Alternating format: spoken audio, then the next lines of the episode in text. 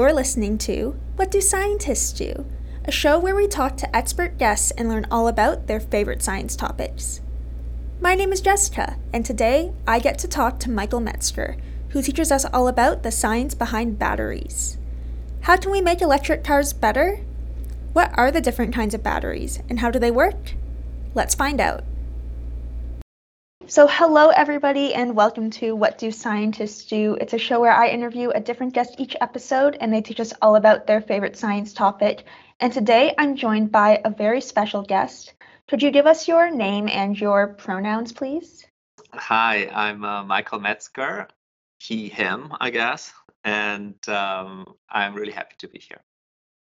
And I'm happy that you're here. Uh, what kind of scientist are you, Michael? So, um, by training, I'm a physicist, and then I changed direction a little bit, uh, got a PhD in chemistry, and now my research at Dalhousie is kind of in the middle, I would say, between physics and chemistry. So we do research on lithium ion batteries. Cool. So, lithium ion batteries, what kind of uses do those have? Well, we're pretty excited about um, our battery work because I mean, the nice thing about it is that it is very applied and that, you know, you guys can find it almost in all aspects of your daily life. So, you know, we all have our phones in our pockets, right, which use lithium ion batteries.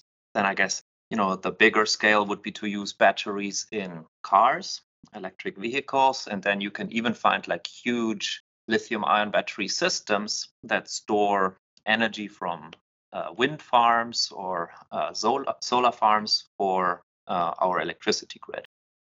Cool. So, what's the difference between lithium ion batteries and maybe other types of batteries? Like, are the batteries in your phone and in your remote the same? Yeah, actually, um, so that's a good question. You know, definitely there are other battery types, like uh, uh, we call them primary batteries. They can only be used once and uh, you know they are often used and you, you brought up remotes right? These small electronic devices which you don't use that often really and you don't need to recharge. So you can use these primary batteries and then unfortunately they need to be disposed of. And as you guys might be familiar the let's say chemicals that are in there are not so benign for our environment. So we really try to uh, move away from this primary battery technology and especially you know when you talk about larger devices like phones cars power tools you want batteries that you can recharge that you can use many many times over. And those would be lithium ion batteries. So they are called secondary batteries uh, as opposed to primary batteries because they can be used many times um, and you just have to recharge them to get the energy back Cool. So, what are you trying to work on right now? Like, what is the goal of your current research or some of your current research? Yeah, so we're pretty fortunate uh, here at Dalhousie University where we do our research. So, I should firstly maybe say that it's not only me who is working on lithium ion batteries here at Dalhousie. In fact, um, I am uh, in a big team with um, two other professors one of them is called Jeff Dahn, and the other one is called Chongyin Yang. And together we have a big research group, I would say about 30 to 35 people, and we work in a partnership with Tesla. So you guys might be familiar with Tesla as a company that makes um, very nice electric vehicles. And um, of course, at the heart of all these cars is the battery technology. And we try to support them with their battery technology. So we do research on, I would say, all aspects of lithium ion batteries. And just to mention a few, so we're very concerned with um, the cost of current batteries. So if you buy an electric vehicle or your parents buy an electric vehicle, Unfortunately, they are still very expensive, and a big part of that is the lithium ion battery, which uses materials that have a certain cost, you know, and we try to use materials that are cheaper in the battery cells that we research here. So that's one thing. The other thing is uh, lifetime. So we want to develop batteries that can really last uh, for many thousands of these charge and discharge cycles that we mentioned before. And you know this can result in cars that can go like um, more than a million kilometers. We have recently shown this in our lab that something like that is possible. Very good batteries. And then we also work on increasing the amount of energy that is stored in a battery. We call that energy density. So we want to make them as energy dense as possible so that cars can go on a single charge, they can go a further distance.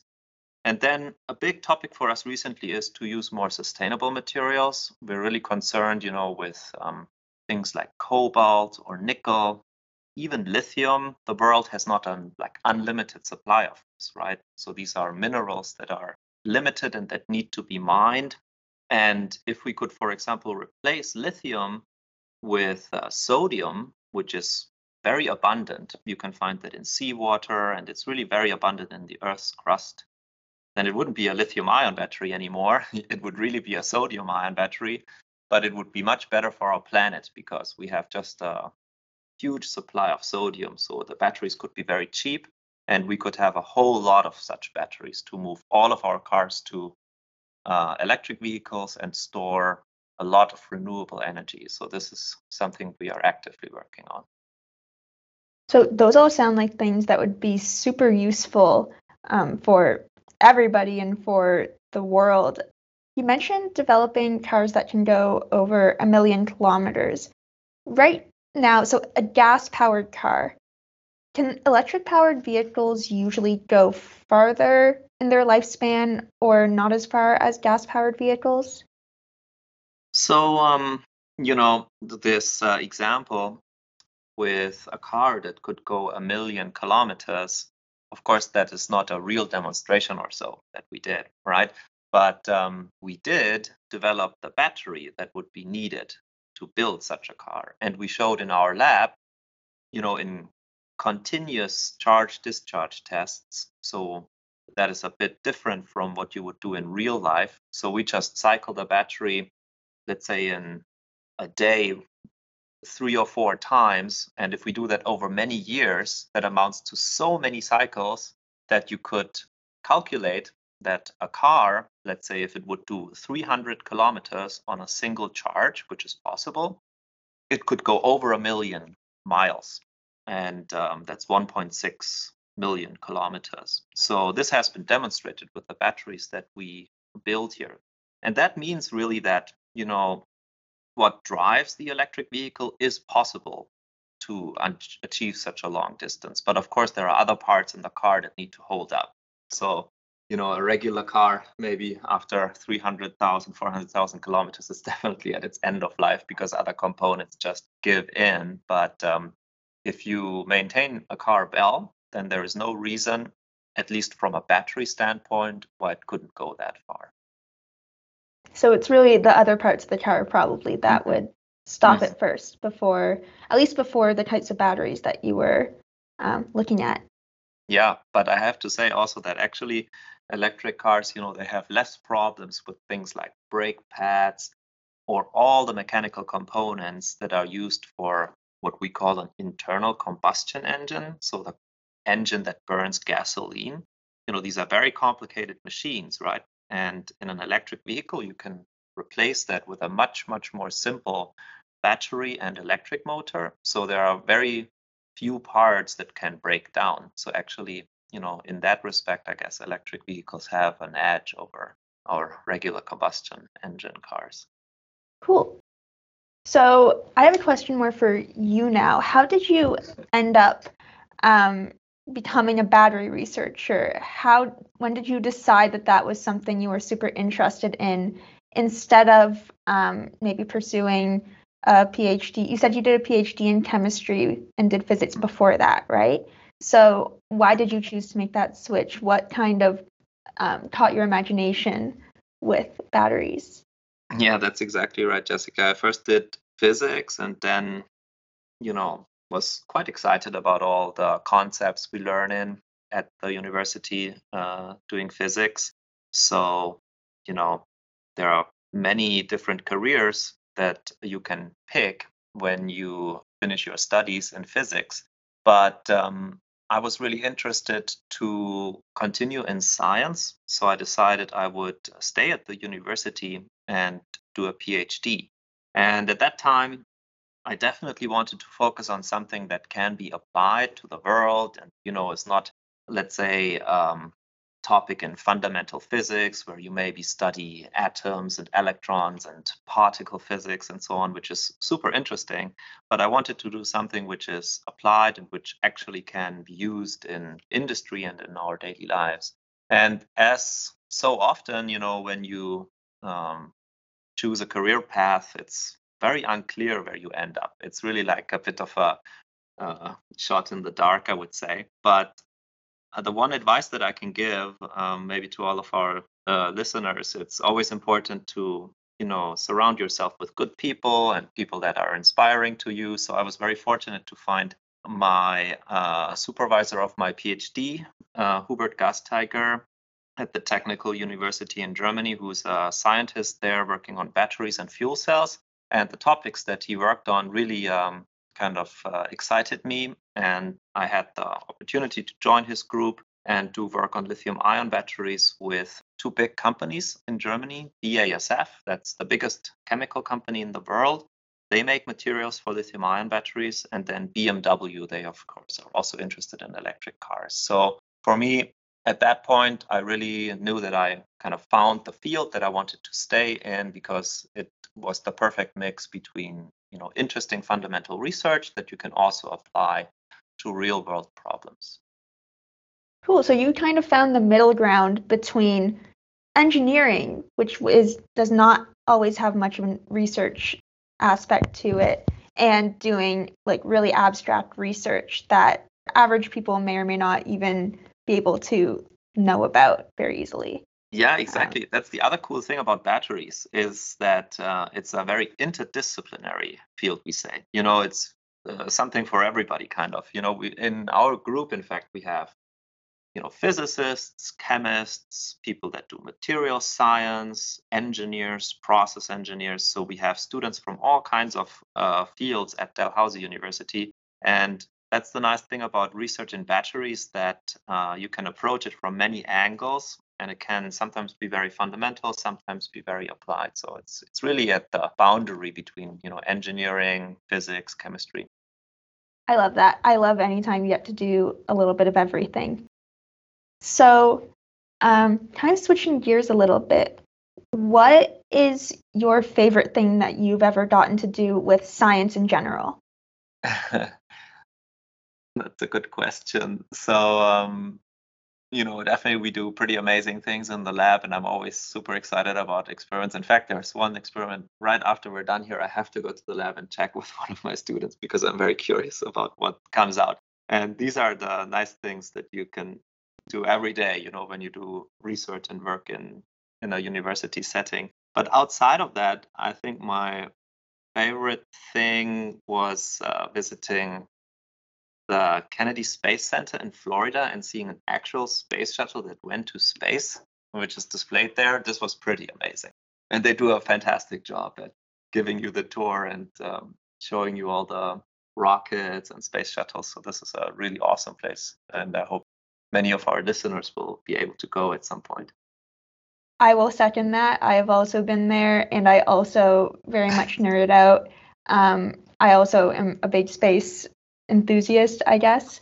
So I also went to the Kennedy Space Center, and it was also probably one of my favorite things I've ever done. Yeah, so cool, right? Yeah, um, it was. Yeah, it was good. Um, I went when I was in high school, though, so that was a while ago. But yeah. I love that that's your favorite thing that you've ever done of all this different stuff. It's so sometimes just spaceships are yeah. just yeah it's pretty uh, amazing and uh, i mean you know i'm not the biggest space nerd and so on i would say but i'm definitely excited about it and i also find all the work that tesla well i guess it's uh, elon musk's other company spacex is doing on space travel and um, reusable rockets that's really very revolutionary and pretty exciting Yeah, are there battery applications with those as well? Or is it not as much of a concern with the reusable rockets? It's more of a fuel thing? Well, I guess for, you know, coming up with enough propulsion to leave the Earth orbit, definitely this cannot be electrically powered or so. So you'd really still need to burn rocket fuel.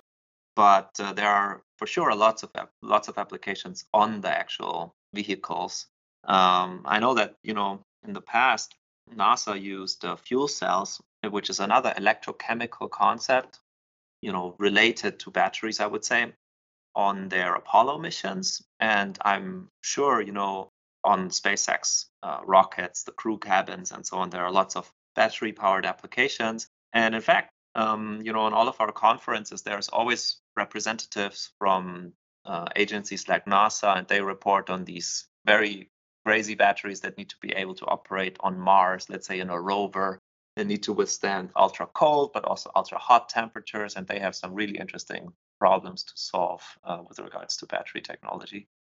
Yeah, that's really cool. I guess one episode that actually has come out of this podcast was with Arad from um, Galaxia, and they do the satellite stuff. Um, trying to find, make like cheaper satellites and all those applications that remind me of that because they were talking about all the different ways that things have to function in space and trying to do that cheaply and everything. Um, and there may be a space systems engineer episode coming out at some point oh, that uh, was very cool. yeah. nice. So yeah, for sure they need like solar panels and batteries, I guess, for their satellites. So this is another super cool application. Do you have any advice for anybody listening who might be interested in doing the kinds of things that you do? Um, maybe chemistry research or physics research or stuff with cars or batteries or whatever?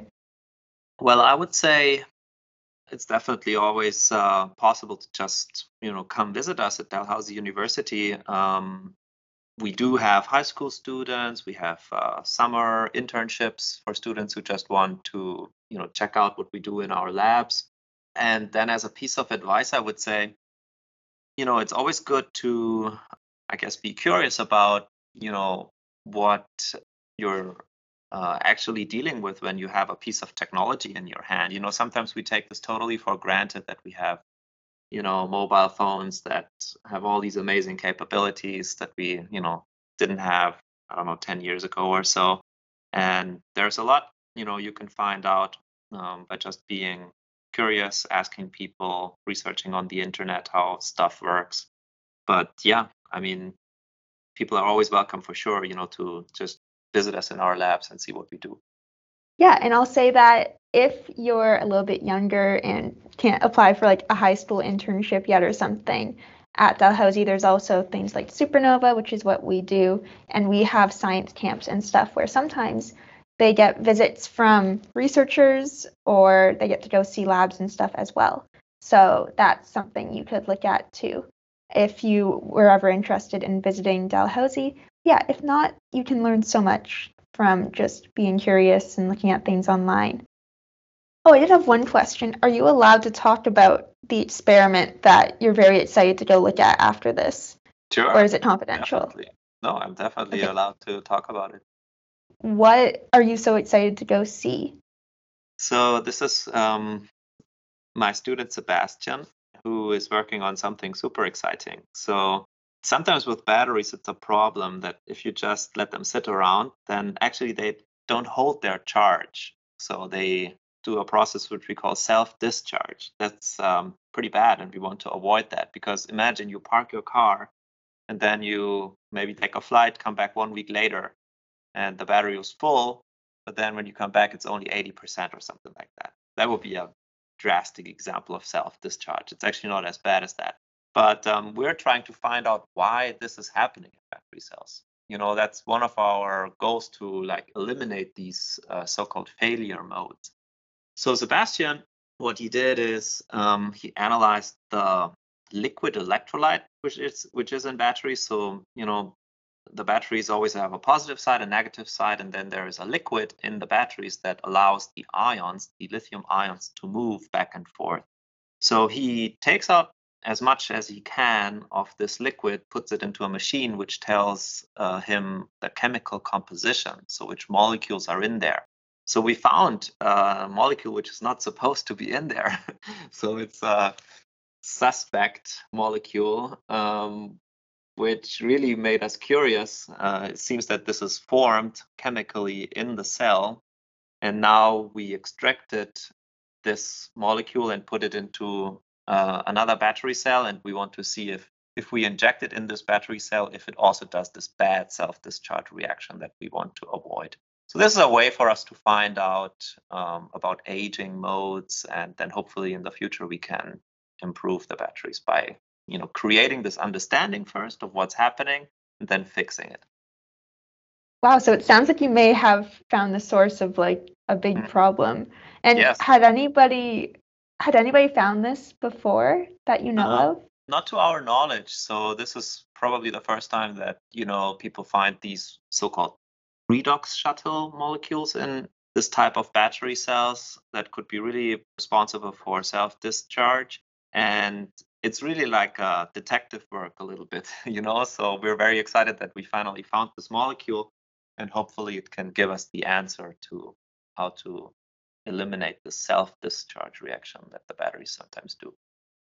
That's super cool. I'm very excited to find out what you find out as well. I'll have to um, look it up once you figure it out. Well, next but, time I come on the podcast, I can tell you if it was uh, the molecule or if it was just if we were on the wrong track. Yeah, we'll have the follow up episode. Exactly. Um, hey, that's science happening in real time. That's actually very cool. That's right. So exactly. Exactly. You're doing the detective work as we're recording this podcast. Well, thank you so much again for joining me. My pleasure, Jessica. It was fun.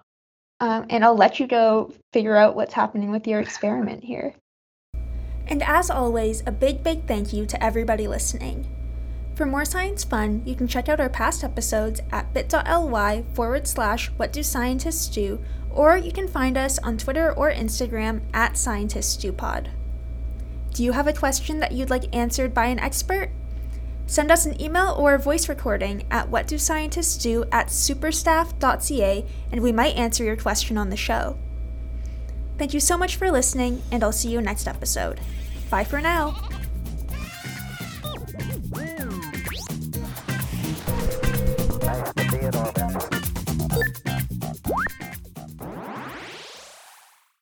This show was made by Supernova at Dalhousie University, a network member of Actua. For more information on our summer camps, workshops, and more, visit supernova.dal.ca.